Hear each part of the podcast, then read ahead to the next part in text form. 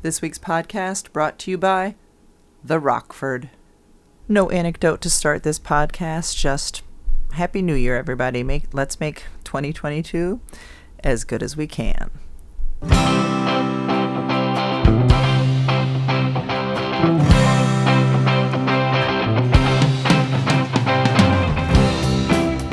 Welcome back, Rebecca. Welcome back. Steve. Yes, Steve. You Welcome back. Forgot my name there for a Steve. second. Uh, 2022.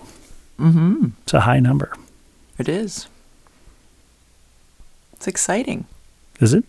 Yes, I'm I'm in a very I'm in a much better mood now than I was a few days ago or I'm just in a much better mental place even right now than I was 20 minutes ago before I got a phone call from the vet hospital telling me that after how many days ago was Christmas? Well, Christmas was the 25th. We're recording this on January 4th. So 11 days ago, something like that. 11 days ago, um, our, our, our older dog, Jesse, has been at the emergency vet for the last 11 days, but I'm happy now because I got a call that I can go pick her up and bring her home today. Well, let's start at the beginning. On Christmas Day, your father was coming over. I went out to greet him in the driveway, but I held our dog so that he didn't jump up on her. She So didn't she didn't jump up, on him. him. We weren't worried about him jumping on her. We were worried You're- about you're- her, the dog, Let's jumping clarify. on Our my dog- dad. Wait a minute. So you're saying our dog is a female and your dad is a male? That's right. Okay. Yes. Okay. Well, thanks for clarifying and that. they and they do I my dad definitely goes by he him Okay. and I believe Jesse goes by she her. And uh, but she had no intention of jumping up, which was unusual for her. Instead, when I let her go, she went into the front yard and threw up copiously. She lost the contents of her stomach, as Holly Rowe would Yes, say. she lost the contents of her stomach. She vomited, Mhm. and uh, she wasn't feeling well the rest of the day. You, Not herself. She wasn't herself. last I heard, you were lying down with her. uh, You were on the couch downstairs. I went to bed. Well, I, I was worried about her. She um she clearly was trying to be near me, but she didn't have any energy. She you could tell there was something wrong, and she was trying to tell me what it was, but I didn't know what it was. You didn't know what it was. All I all I knew from my perspective is I went to bed. I woke up in the morning. You were in bed, and uh, I went about my day. And then I saw, I picked up my phone eventually and, and looked at. I had three texts from you. This is December 26th, the day after 26th. Christmas morning. One from 11:30 p.m. saying that you were lying down on the couch with Jesse, our female dog. No, no, the, the 11:30 was letting you know that 11:30, you let me know that you found a dog hospital to take her to, 60 miles away or in New Haven. an hour away. Yeah. And then there was a text from 2 a.m. saying you were coming back from the dog hospital, but leaving Jesse there. And lastly, the last text was from 3 a.m. Say, saying you had arrived home. Could I please let you sleep in? Yes. Which I graciously did. You did graciously. Yeah, so it, it, Christmas night is not the time to have t- a veterinary emergency. Um, I called six hospitals, and the first five, um, they were 24 hour hospitals. They had people there, but they said, We cannot take this emergency. Our um, surgeon is is already booked, or our surgeons or are already seeing other patients. Yes, this is an emergency for your dog. However, we cannot see her. Try this hospital, try this hospital, try this hospital. And so I'm calling all the other hospitals, and um, they are saying the exact same thing. Yes, we have a surgeon here, we have an emergency doctor here, but we already have cases. So finally, when I call this hospital in North Haven, an hour away, and I explain what's going on, and uh, I said, "Can you see my dog?" And the guy said, "Yes." And he said, I, I will see your dog and raise you Yes. a cat. And he said, I said, well, I'm an hour away. He said, hang up the phone, get the dog in the car. It, she needs to get here. On your drive, call me back and we'll take care of the other information that we need from you. So, so yeah, so I, I had just texted you. I'm, I'm feeling very alert. It was weird because do you remember what I, when I woke up on Christmas morning, what I said to you? I said, I want one thing for Christmas. Do you remember what I asked for? I don't. I said, at some point this afternoon, I would like a nap. That's correct. I would like to take a nap. So I woke up. My only Christmas wish I mean, other than of course enjoying Christmas with our kids and opening gifts and and all the important things, was the only thing I wanted for me was to take a nap. Well, I didn't get the nap, and instead at 11:30, I'm getting in the car to drive. And, but I was completely alert. It brought me back to when like our, our kids were little and they Well- were sick, or like if you went, if I went into labor, like just 17 years earlier to the day, you had gone into labor and gave birth to our our oldest, on daughter. Christmas morning, yeah. And once again on Christmas, you're you're in the hospital. Yes, and um, so uh, so anyway, Long story short, after multiple surgeries, our dog her small to- intestine is now even smaller. It's it's it's a fraction. it's the smallest possible It's a intestine. it's a very very small intestine now, and she had eaten. There was something in there. We think it was remnants of a Santa hat there was she the, she also ate the pom pom off a New York Giants hat, and once again, the New York Giants uh, are responsible for responsible for, for misery. Yes, exactly. And um, so anyway, we I get to go pick her up um, today, and I'm very, very, very happy about that. I thought you were going to say the reason your mood has improved over the last few days is because you're no longer on vacation. Because you did tell me when we were walking our other dog on vacation that the problem with vacation for you is you don't feel like you've accomplished anything at the end of the day, which I think is the whole point of vacation. Right. Well, and I said that too. I said it's weird for me because usually at the end of a day, I'll have accomplished a fair amount. On vacation, while it was delightful, we were sleeping in. We only had one dog to wake us up. Um, we were sleeping way more than usual, and um, especially with the way COVID is like, you know, been in Connecticut. It's not like we were going out and about and partying. Basketball practices and games were canceled. Basketball. Well, we wouldn't have we didn't have practices scheduled, but we did have a tournament canceled.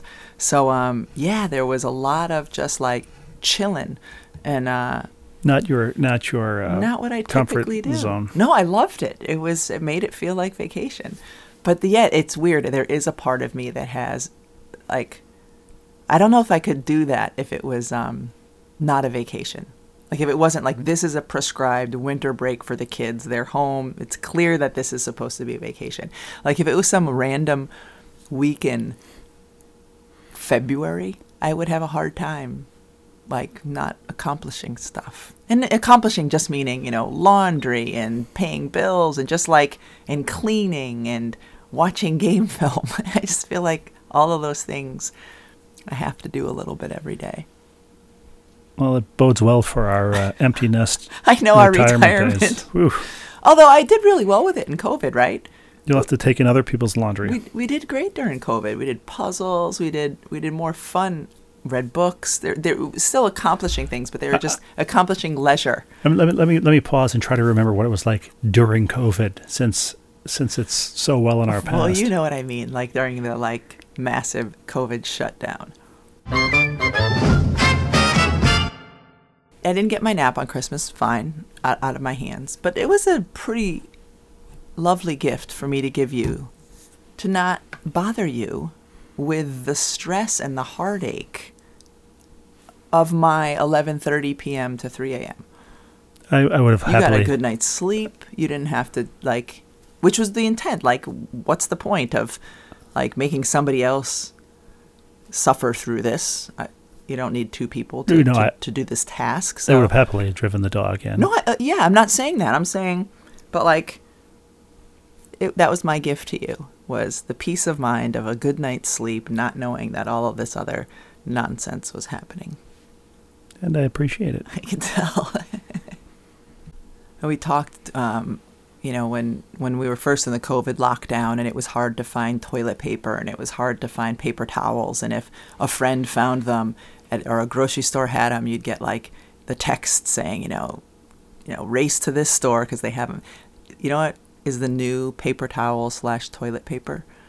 Is the COVID at home test, especially over Christmas, where people were, you know, trying to test before they got together with family or their kids, or contact traced at school, and people, you know, you're you can't get actual tests in labs anywhere, so you're just hoping that you might have a chance to find one of these at-home rapid tests to to give to family members. That I, I did have a friend over the break who texted me and said, "Oh, they have them at the Big Y in Simsbury. So, uh, so there will always have to be a- just head there to get them. There will always have to be a COVID uh, commodity.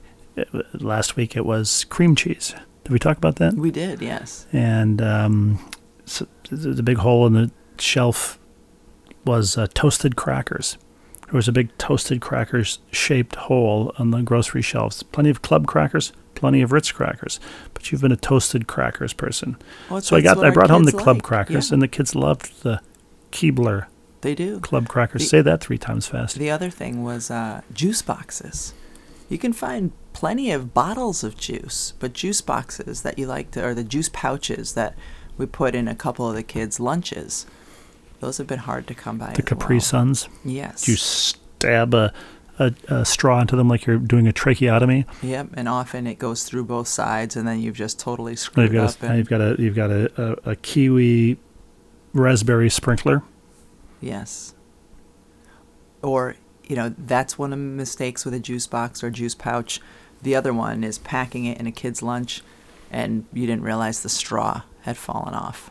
So they've got a pouch of juice, a thirsty throat, and And we'll find a loose no straw somewhere in the kitchen or the f- floor Yeah, of the car. But if you're but if you're like out if you're at the beach and you've packed one or if you're if they're at school and they they're not quite as resourceful. They just come home with the full yeah, pack but of juice. I mean, I think I think the experienced uh, juice box hero can can bite a hole in the in the foil and squeeze the contents down their gullet. I don't know that our children are that experienced. You'll have to teach them that. I mean, it's a survival skill. On New Year's, our daughter asked, she had a couple people sleeping over and asked if um, we could get the Martinelli's, what is it, sparkling, cider. Comes in a champagne bottle looking kind of a thing. And uh, it's sort of the candy cigarette of, of champagne, wouldn't you say? Yeah, that's a perfect description. But it's delicious. Very good. We've had multiple varieties of it, but uh, but she also asked for uh, is it grenadine, the red stuff to make a Shirley Temple with, Yes. and she said, not not wrong that um, the Shirley Temples taste better when you have that tiny circumference straw that comes with it, Mm-hmm. right? Mm-hmm. You know what I'm talking about? I do. But we didn't have those.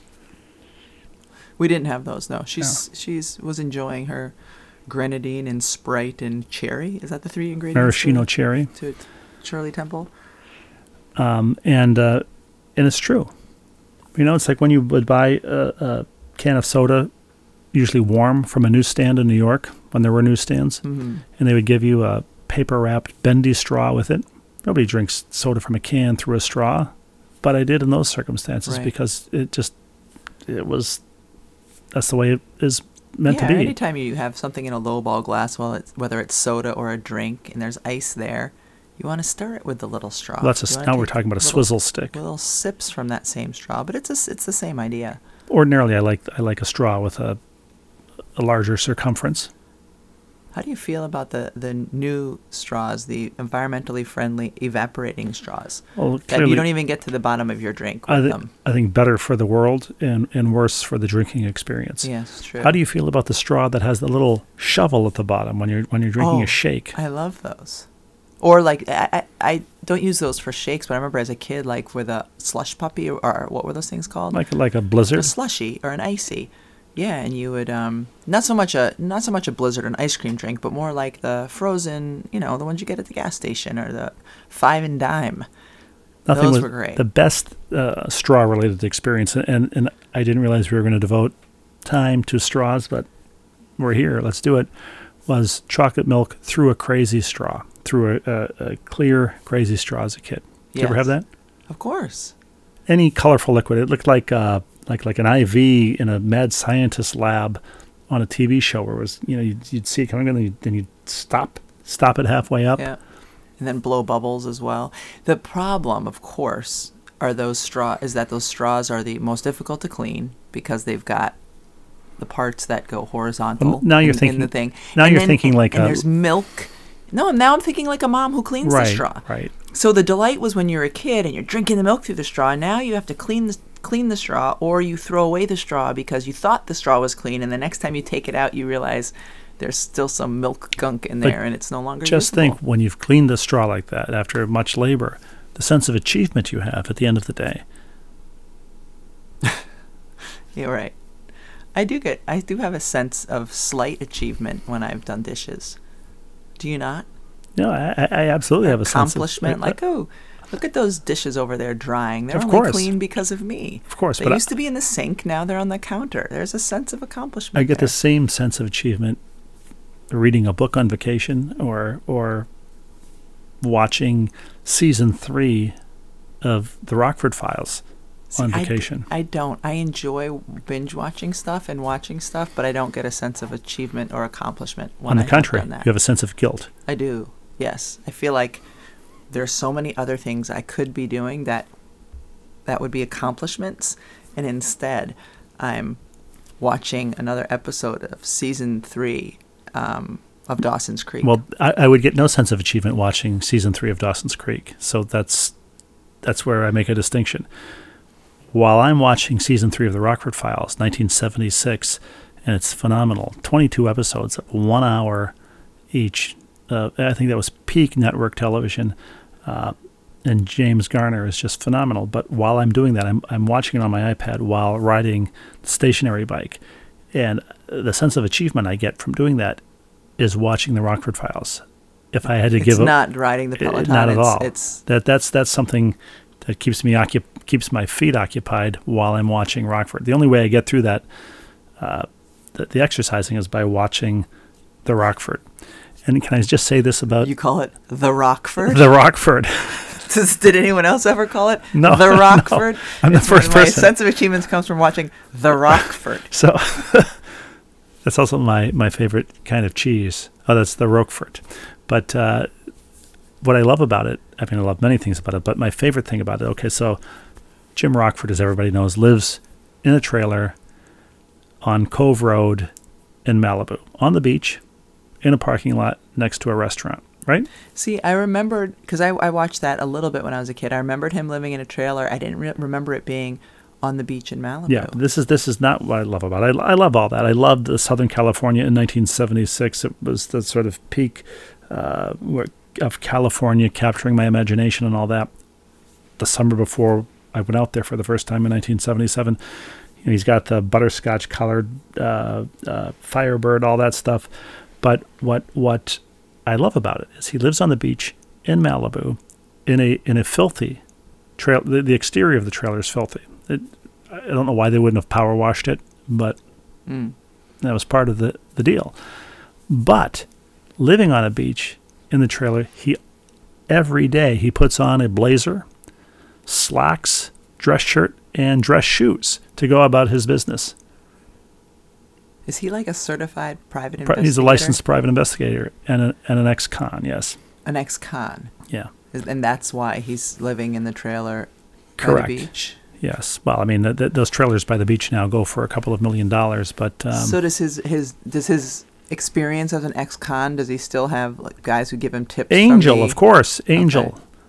Um, and he's buddies with Dennis, the, the the police sergeant, and of course his father Rocky lives nearby, and and of course uh, Beth Does his Davenport. father Rocky live in a house or an apartment? yes, Beth what? Davenport, his his his attorney, always bails him out of uh, the, the legal hot water and files various motions while he's off, uh, usually getting in a fist fight with with the bad guys. But um, but he always does so in a blazer, almost always does so in a blazer and like wingtips. Impressive. And, and I'm sorry we don't have time for a season three recap of Dawson's Creek, so let's just uh, let's just move on. I never watched Dawson's Creek when it came out. I was uh, that was late '90s, early 2000s. Um, but I, I am I am enjoying it now. It's a guilty pleasure. That's you're enjoying Pacey.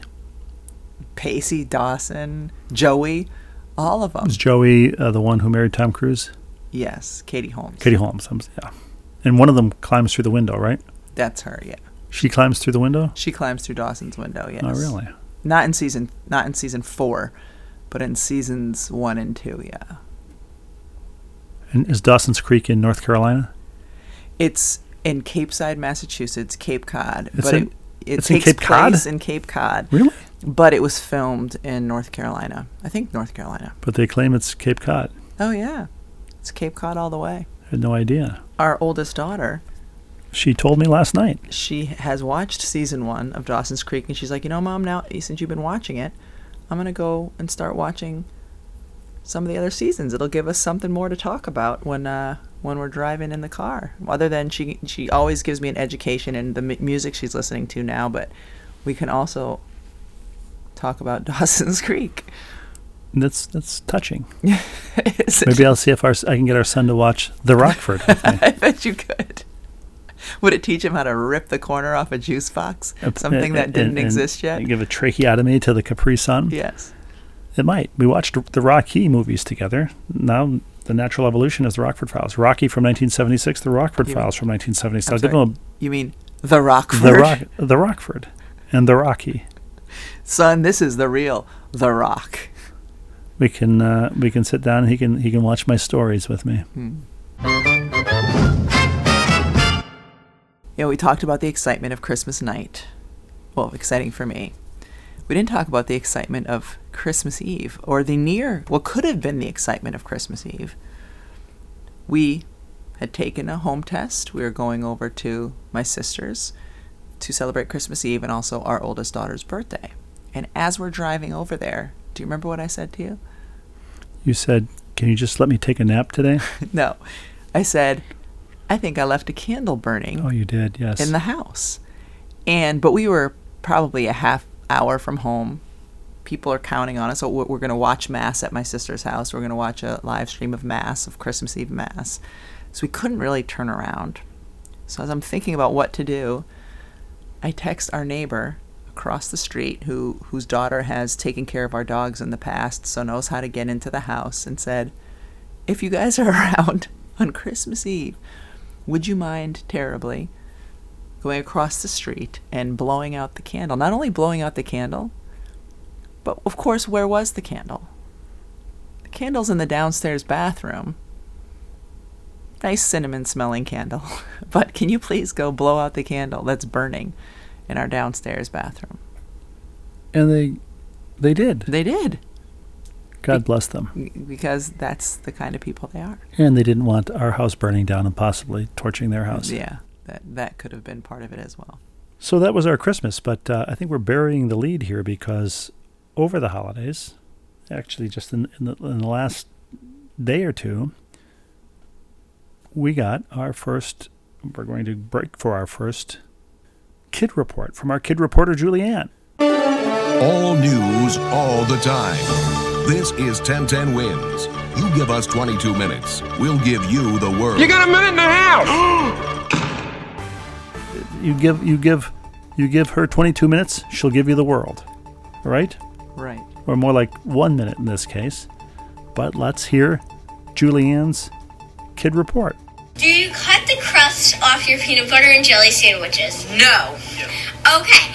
Since you do not, how do you feel about people cutting the crust off their peanut butter sandwiches? I think they do what they like and it's okay.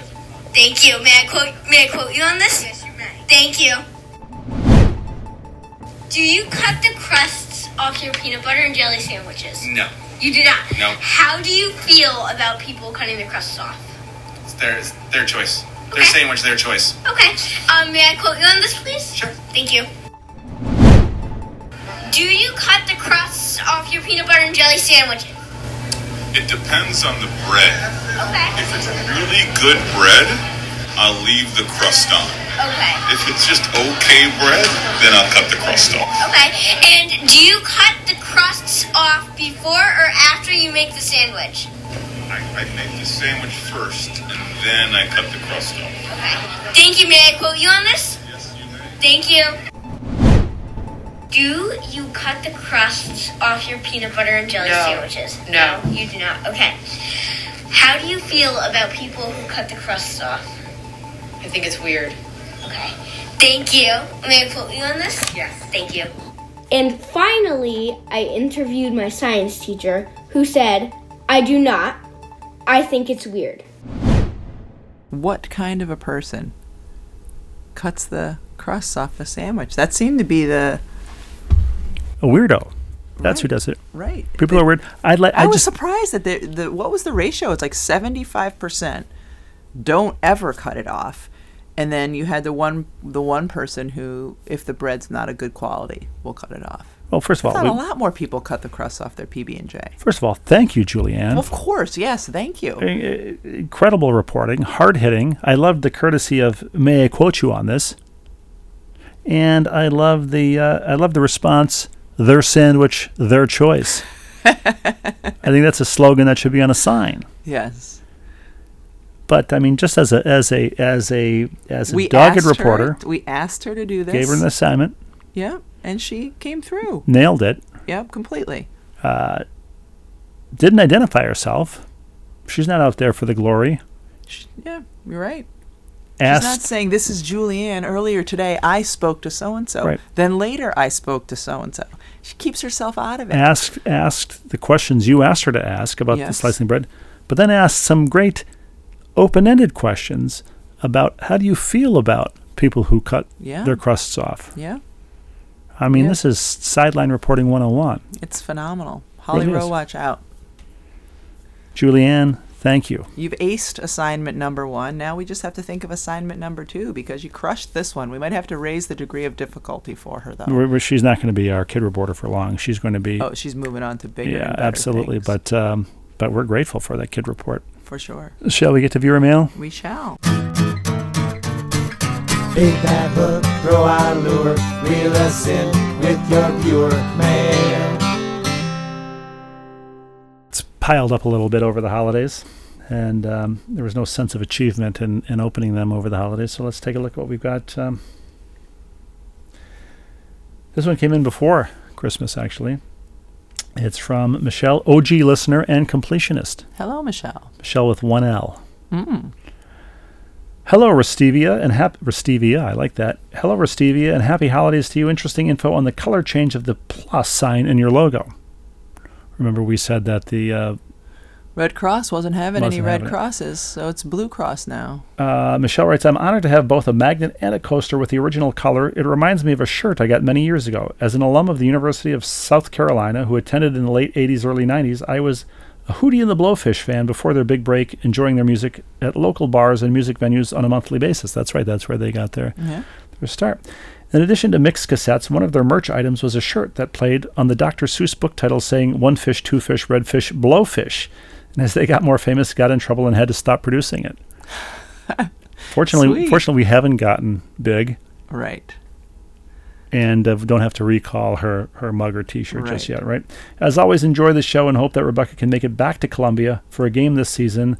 Uh, Michelle, OG listener, completionist, because Michelle, I was supposed to be in Columbia for the Stanford game, but then um, with the way COVID was, I called it from Bristol. But I am supposed to be back in Columbia a couple more times this year. I think the first one will be when they play UConn. Um, that's either I think that's late January, the last Thursday of January. I should be back in Columbia to call a game. we saw It'll be nice to have a friendly face. There's a lot of South Carolina fans I think that don't like me, so I'll look for Michelle because um, it sounds like that What? would be a, f- a friendly person to see. she's an OG listener and a completionist, but she didn't say she liked you. Oh, that's that's a fair point. That's a fair point. Uh, R plus S, writes Mark in Wisconsin. R plus S. Initially, I was pretty excited to learn that my much sought after ball and chain swag is now probably even more valuable. Attached is a shot of my ball and chain fridge magnet with the original plus sign in glorious red. There it is. But when I thought about it more, I wondered if I should be nervous. I occasionally see Red Cross vehicles driving around the area. I had always assumed they were simply delivering life saving blood donations, but now I wonder if they also patrol neighborhoods, somehow able to know their trademarked logo has been usurped for other purposes. After all, here's their warning on their website, and he includes includes a cut and paste warning from the Red Cross website. The Red Cross emblem and American Red Cross name and logo are federally protected and registered marks of the American National Red Cross and protected under United States Code Title 18, Section 706. Not See- section 706. Uh, Title 18, Section 706, Row 9, Seat 2. I always knew your pod was entertaining. I never knew it was also living on the legal edge, which apparently now I am too. Your resident trademark scofflaw, Mark in Middletown, in, in Wisconsin. Mark, just make sure you can't. You, it's not visible through a uh, through a window. Well, we also perhaps perhaps Careful. our, our patent attorney, Ed in Maryland, Uh, we'll weigh in the, weigh in on this at some point when he catches up to. But um, that's a patent. This we're talking true. trademark here. That's true. Uh, Colleen sends uh, two photos, no text, two photos, and this is unbelievable given Julianne's uh, report today. It's a sandwich decruster and sealer. It's a it's a look at this thing, Rebecca. It's sort of like a, a cookie cutter. But made you- to take the crust off your sandwich? Absolutely. So it comes off like a picture frame. and sealer. So the back of it reads you can pack anything in a pocket. One, fill it. Two, cut it. Three, decrust it. Four, eat it. Um, interesting. Weird, but you know what? I Is think like kids would love seen on TV? That has to be something that was. it so- looks like it would have been seen on TV, but it's it's a it's basically like a a, squ- a squarish cookie cutter that will decrust your sandwich, and then uh, cuts and seals sandwiches in seconds. Made by Big Leaf, L E E F. Do you think you would feel a more or less sense of accomplishment using that than just using an old-fashioned knife to decrust your bread? Uh, oh, I think that would be more fun to do it this way. Yeah, I think you're right. Because uh, I would also, I'm also uh, potentially losing a finger when I when I, I cut the crusts off the other way. John in Georgia writes, Hi, Stephen Rebecca. I wanted to wish you and, and your family a very Merry Christmas and a Happy New Year. Thank you for your weekly podcast and sharing your lives with us. I look forward to listening in 2022. Stay safe and be well. John in Snellville. Thank you, John. Thank you, John. That was nice. I was waiting. I'm always waiting for the other shoe to drop in those emails. Oh, I know. you know. But, but there was no but, which is nice. This comes from Myra. Myra writes, "Greetings, tall people." Hello, convers- Myra. Hello, hello, Myra. Uh, the conversation that the last couple weeks about height mostly went right over my head, but I can't help but comment about the Tall People's Club offering of tips for being tall in a short world. I guess tall and short are relative terms because, from my viewpoint, it is definitely not a short world. In addition to the usual difficulty in finding clothes that fit and not being able to reach things, there are many things that tall people probably haven't considered. For example, I've had a hard time finding furniture because the seat cushions on most sofas and chairs are too deep, so I can't bend my knees and my legs pop straight out. Just call me Edith Ann.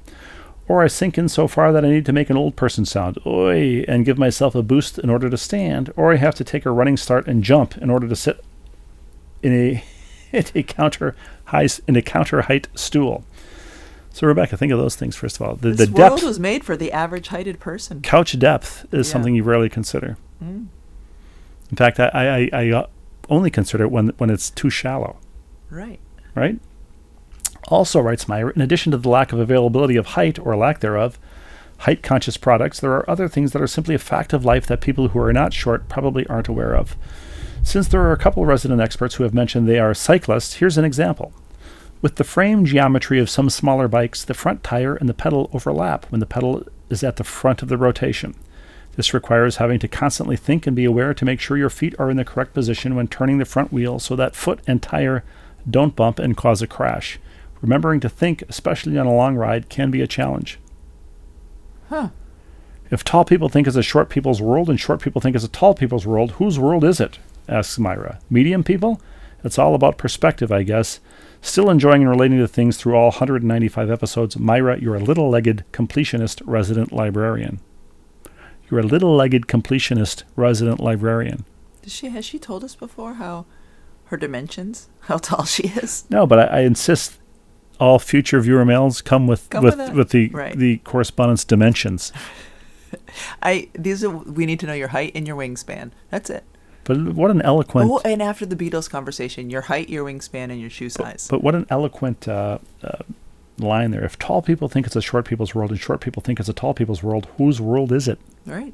You know, the this short and tall people's worlds collided on New Year's Eve when I was at the grocery store and I'm walking down and a woman said, "Excuse me, can you help me?" She's a younger woman, but and not particularly short, but not tall like me. The very tippy top shelf was the was it the grenadine that we were talking about earlier and she said, "Would you grab that for me?" And there were two bottles left. And I said, This is perfect. I said, Because I need one of these, and I had no idea where it was in the store. So I gave her her bottle, and I took mine. And um, and we wished each other a happy new year. And uh, I was telling this story, um, I think to my sister or someone, and she was like, You should have just taken both. Yes. Oh, I was looking for that. Let me take both of these. I'm sorry. Now they're all gone. or, or, or dangled it just out of jumping range. right. Right. That would have been lovely. But we had a nice little short person, tall person exchange. I, I needed to know where it was. She needed me to get it down. Boom. Both of our New Year's Eves were slightly better for, for our brief encounter. It's a lovely uh, grocery store encounter. It is. Almost was. almost Fogelbergian. Yes. The, the greatest grocery store encounter since Dan Fogelberg met his old lover in the frozen Right. food aisle. I remember. Snow Yes. was falling. Christmas Eve. Uh, Hi, Restiva, writes Ralph. The best experiential gift I have received was a ticket to the UConn Maryland women's hoops game at the Xfinity Center in College Park, Maryland on 11 15 13. It was my 62nd birthday on the 16th. None other than Pam Ward and Rebecca were on the call. Do you remember this game, I was going Rebecca? to say, I think I was on the call. The Seattle. Storm fan in the stands and I had a great time. The Terps fans did not. Could Coach Emeritus McGraw watch the archive of the game and find the UConn bias, writes Ralph. her superiors Well at E done there, ESPN should assign her that task. Does Blue Cross slash Blue Shield have a problem with the blue plus sign? Happy New Year, Ralph. That's a question Wait, he, not he asked. I asked if they could find the the witch bias. The uh, UConn bias. Well, because Pam Ward, of course, is a Maryland grad, so they may have found the But, but, terrapin but she's also so professional in her duties that she doesn't exhibit bias during games. Of course, she doesn't. It's a it's a lazy argument uh, from um, people who say, "What school did you go to? Therefore, you're biased towards that school." Right. But uh, but it's not an uncommon one in, in sports writing. Anyway, uh, Hannah uh, from Con, Hello, Hannah. hello Hannah, writes, "Hey Steve and Rebecca, Happy New Year! I will admit up front that I'm a few episodes behind. Thanks to what? oh, I know. Thanks to final exams and my attempt to have some screen-free family time around the holidays. So apologies in advance if I ask slash mention something you've already covered recently. I've had two moments in the last month or so when I thought about you guys. The first being today when my dad handed me a Rebecca Lobo trading card. Apparently, my uncle found it looking through some old trading cards this summer and knew I'd enjoy it. Looks to be a post UConn pre WNBA card. I'd love to get it signed if you wouldn't mind, Rebecca. I think I still have the address to your P.O. box if that's a good place to send, only if it's convenient. of course. The other time was while hanging out with Co- Connecticut College's newest assistant coach, Bill Sully Sullivan, Oh no. also known as Jennifer Rizzotti's husband. He is awesome, as I'm sure you know if you've met him, and recently published his second book, which has a lot of Shakespeare and English writing stuff, which made me think how many former UConn women's basketball players now are married to writers. Pretty sure Coach Sully and Steve think on the same wavelength from my limited knowledge of both of you. Kind of a funny coincidence. And in fact, we have Sully's book. yes. Uh, we look forward to reading Sully's book. Yes. It's set, uh, the first chapter, which I've read and thoroughly enjoyed, is set in a bar. Uh, discuss patrons discussing basketball and the Bard. So uh, it is in my wheelhouse. Uh, Sully is on the same wavelength, and uh, and we have met because we're friends. Yes. Rebecca, anything to add? I mean, Hannah's lucky. Spend as much time as you can with Sully. He's a good one.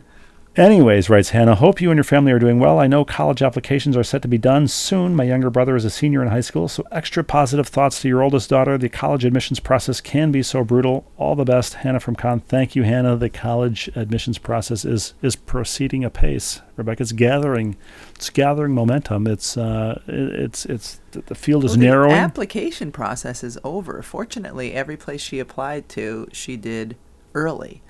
So now it's She's still applying to one more place, but yes, go on, she's still yes. applying to one more. Um, we've she's received um, answers, letters, acceptances, emails. I believe they are. emails with confetti. That's what the schools do now. If you get in, congratulations, and the email has confetti coming down, which the, the kids seem to enjoy. And um, so now she's got to figure out where she wants to go. Stephen Rebecca writes uh, Lori, one of the many Lori viewers, uh, and Ross, Lori Ross, tough shist, married to Stone Curtis. This is how we distinguish. And, and I appreciate that the viewers tell us which one they are. Right. So she is Lori, one of the many Lori viewers, Ross, tough shist, married to Stone Curtis. Mm-hmm, I'm That Lori. following. Stephen Rebecca, uh, Happy New Year. I had to send a message about puzzles. Over the holiday, my daughter and I put together three puzzles. One was 2,000 pieces. Wow, that's that's That's a hefty puzzle. and the others were 1,000. I'm including a picture of one that had an extra piece. Do you want me to send it to you? It might be one of your missing pieces. That's a good chance. Now, an, extra, piece. piece. You know somebody's missing a piece from another of those puzzles, right? Unless it wasn't brand new. Maybe it was a puzzle that had been done before and somebody found Well, a piece and just threw it in the box. It's a sky piece with blue sky and lots of clouds. Also, you can see in the picture the new puzzle board that she received as a gift. It has four drawers that can be pulled all the way out, and the board can be set aside as needed. It's a nifty design. It's called a wooden puzzle plateau, and the brand is Bits and Pieces. And look at this picture. I mean, that is some serious puzzling accoutrement, Rebecca. Uh, a board big enough to to hold that puzzle and and drawers. So what your usual method is to get uh, flat cookie sheet baking trays and and sort puzzle pieces onto those trays. They can they're easily moved, so does but this they're come also with easily like a spilled. puzzle cabinet? Uh, that is a cabinet. See, it's it's it has a it has a, a drawer. It has drawers.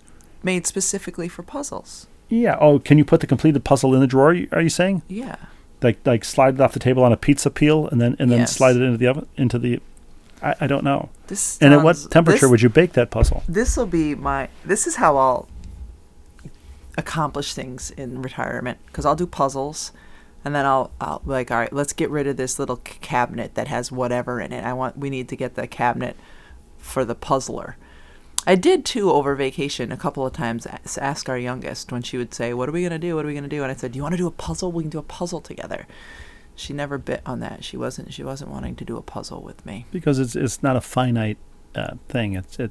Yeah, although she she she received and did Lego over the break, Yeah. and that's also not a finite thing. But but she completed those. Uh, I should have. Uh, Dr. Siegel sent in a tweet from Merriam-Webster on Twitter, uh, and the word of the day was palindromes. And I should have I should have acknowledged that uh, right after we got the email from Hannah, Of course. whose first name is a palindrome.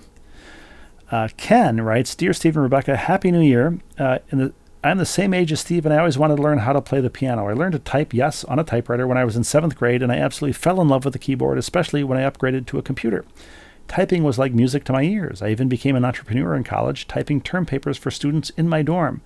B- believe it or not, I was the only person in my entire dorm with a computer. No hard drive, just two floppy disk drives in my junior year. Well, Ken, because we're the same age, I can believe it because nobody had a computer when I was in college. Mm-hmm. I always thought I would be really good on the piano because I loved the computer keyboard so much. Well, this Christmas, my wife gave me the wonderful gift of piano lessons. I'm a bit intimidated because I was a drummer in the school band. I even played in the UConn marching band. Who doesn't love the UConn Husky fight song? But being a drummer, I only needed to learn the beats, not the notes, so it will be interesting to see how these piano lessons go. Ken, I can tell you, you're way ahead of me because you were a drummer in the band. You had you played a musical instrument. You had read music at some point, or at least been around other musicians.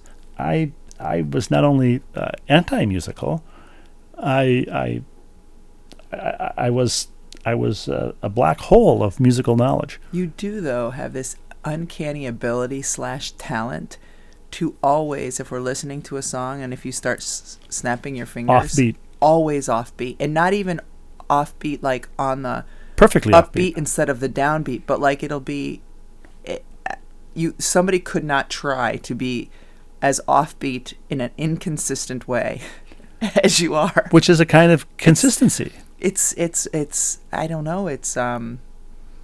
It's it's It's remarkable. in its in its Yeah. awfulness. It's savantish in its awfulness. yes. Well, thank you. Uh, I'll take that as the only compliment you're ever going to give me about my piano playing. Having listened to Steve's Christmas songs over the past two years on the podcast, writes Ken, I'm inspired to overcome my fears and learn a new skill I never tried before. Maybe we can do a duet next Christmas, Steve. Thanks, Ken. Ken, you're on. We'll do a duet next Christmas if we can get two dueling pianos uh, might somewhere. have to be a Zoom duet. a, a duet. Yes. Uh, we'll we'll do a duet next Christmas, and, and I promise you, I promise you. I mean, if your experience is anything like mine, you will love it. It'll be your favorite half hour of the week. The lesson. Um, I I I love playing the piano badly because previously I couldn't play the piano at no, all. you play the piano well. You just snap your fingers badly. I I don't I don't. but you play the piano. You've become a you've become a I- nice piano Player. I love this imaginary me, who snaps his fingers to songs. You do sometimes. Hey, baby. Yeah. I'm Even your made-up Sinatra. I'm wearing a fedora, and uh, I mean, You do I, sometimes snap your fingers, I, I would like to be that guy. even if it's just like in in a mocking way. You still do it on occasion. Okay.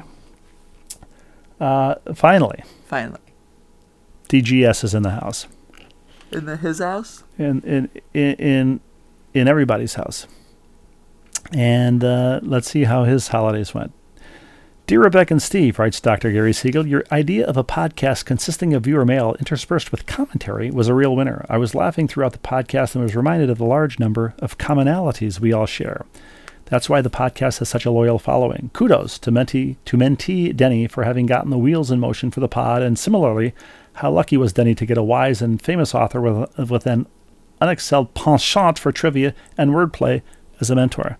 I wonder who De- Denny's mentor was. Sounds like Stephen King or Do somebody. you think? Yeah.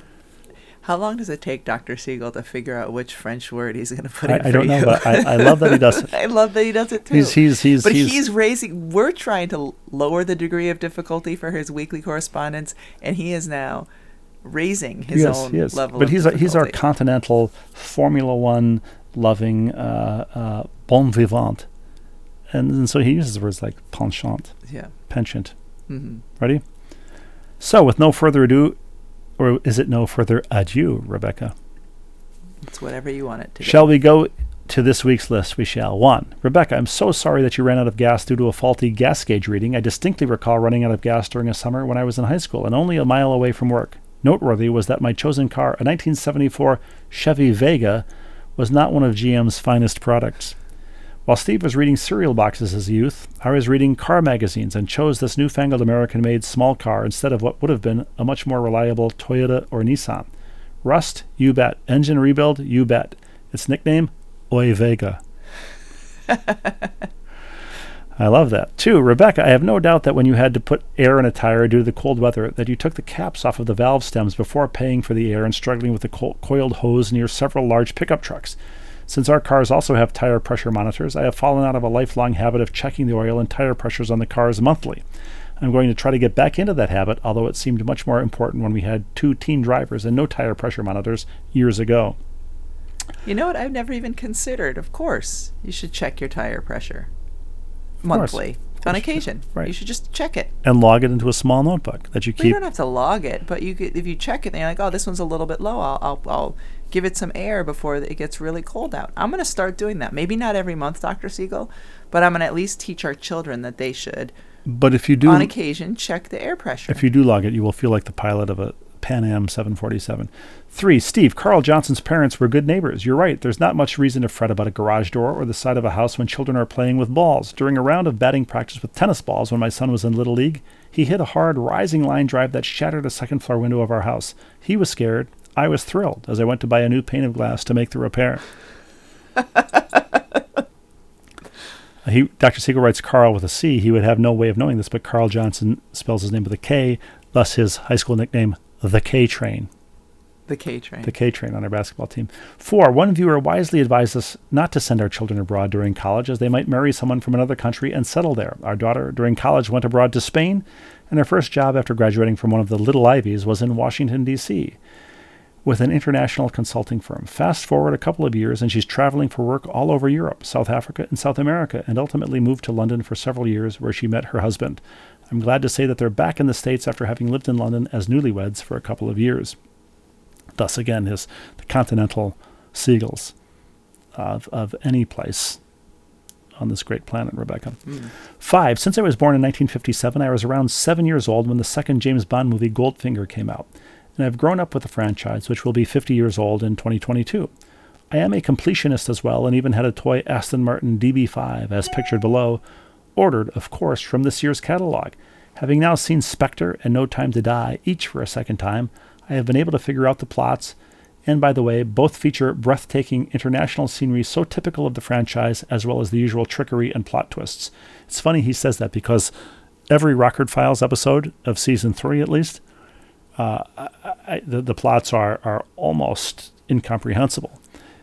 Even though four or five times during each episode, there is a, a great deal of, of, uh, of narrative explanation, Recapping. recapping, precapping.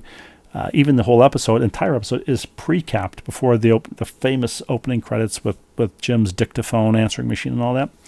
can I interrupt for a second? Please. Um, and I don't want to get too personal, but I would. I'm interested to know um, why Dr. Siegel, as a kid, was so into cars. Why he was reading magazines. Like, was his dad a um, big car guy? Did they? You know, was he a mechanic? Like, um, I'm interested to know where this love of Well, I mean, of cars it, came from because he said when you were reading cereal boxes as a boy, Yeah. he was reading car magazines. I mean, so if if, he's see the- willing to share this, I would like to this picture that. he sent of the of the 007 Aston Martin DB5 uh, corgi. My dad once brought home corgis from England when he was uh, on uh, in London for work. 007 top secret uh, sort of paperwork that came with it. Any any uh, kid I think would be fascinated by that. But it's possible that Dr. Siegel's dad But, his, was but he he has such an interest in automobiles. I'm, I'm Uh, great question. I'm curious where that stems from.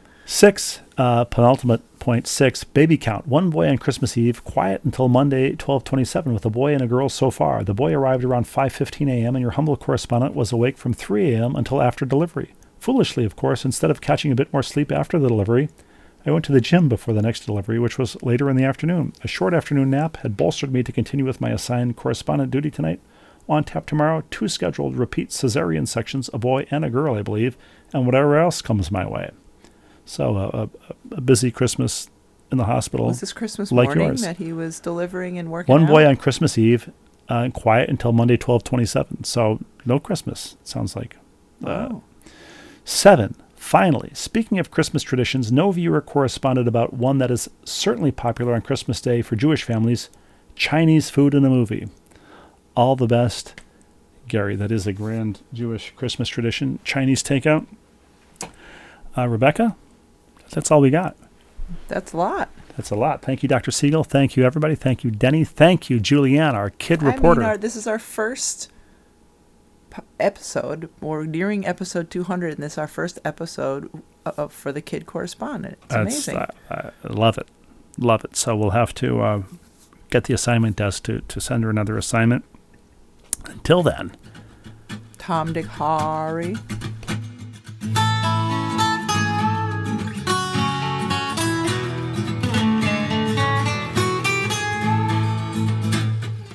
Saying says no pain, no gain, and we found that to be fact. The road might twist and turn a bit, but we all arrive intact. Mr. Mom and Mrs. Dad having each other's back. Day by day, just to keep it sane. Who's the ball and who's the chain? It's hard to tell right here on Happiness Lane. Six of us and the family pet live in cuckoo nest. Daily grind puts sanity to a daily test. Androgynous, ambiguous, what we give for a little rest. Day by day, just keep it sane. Who's the ball and who's the chain? It's hard to tell right here on Happiness Lane.